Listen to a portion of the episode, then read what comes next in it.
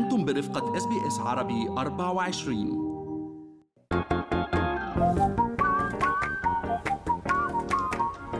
شو في ما في من حول العالم وبنبدا بأول آه، خبر اللي هو تيك توك من نوع آخر. مؤسسة إنستغرام عم بيطلقوا تطبيق جديد. شو هو هالتطبيق يا سلام والله هي قصة حلوة. هذا اسمه Artifact يبدو إنه بيقدم مواجيز إخبارية قائم ولكنه هذا الحلو فيه قائم على تقنيات الذكاء الاصطناعي. وبمنشور على إنستغرام آه، قالوا مؤسسي إنستغرام إنه هن عم بيشتغلوا مع فريق موهوب من أكثر من سنة لإطلاق هيدا التطبيق وأضافوا إنه بدأوا بإتاحة التطبيق للمستخدمين تدريجيا ويمكن هلأ لأي شخص الانضمام لقائمه الانتظار لتجربة هيدا التطبيق. والله حلو شكله هالتطبيق إخباري يعني في المقام الأول.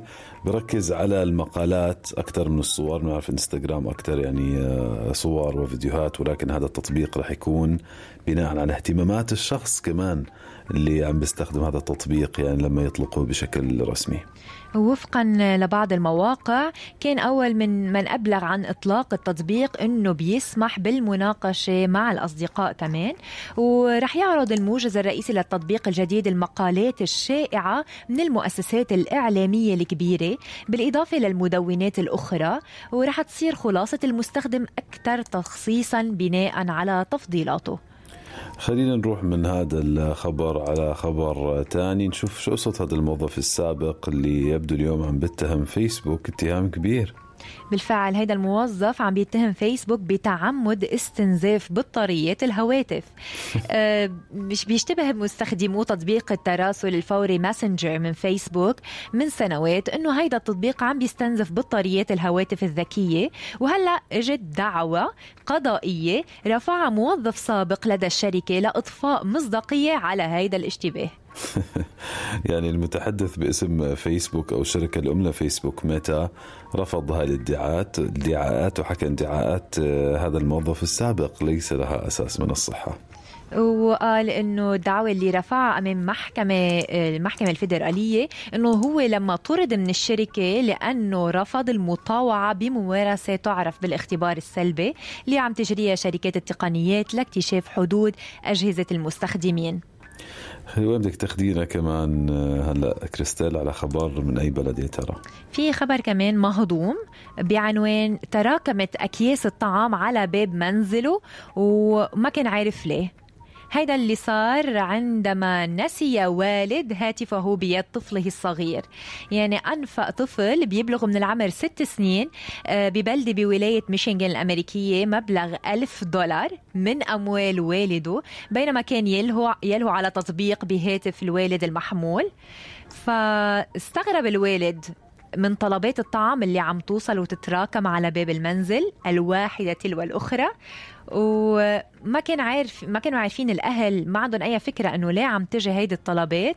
وبنهاية المطاف آه خرج الوالد وأوقف أحد سائقي توصيل الطلبات وسألوا عن هيدول الطعام. فعرف إنه هيدا ابنه اللي كان عم يطلبهم بقيمة ألف دولار.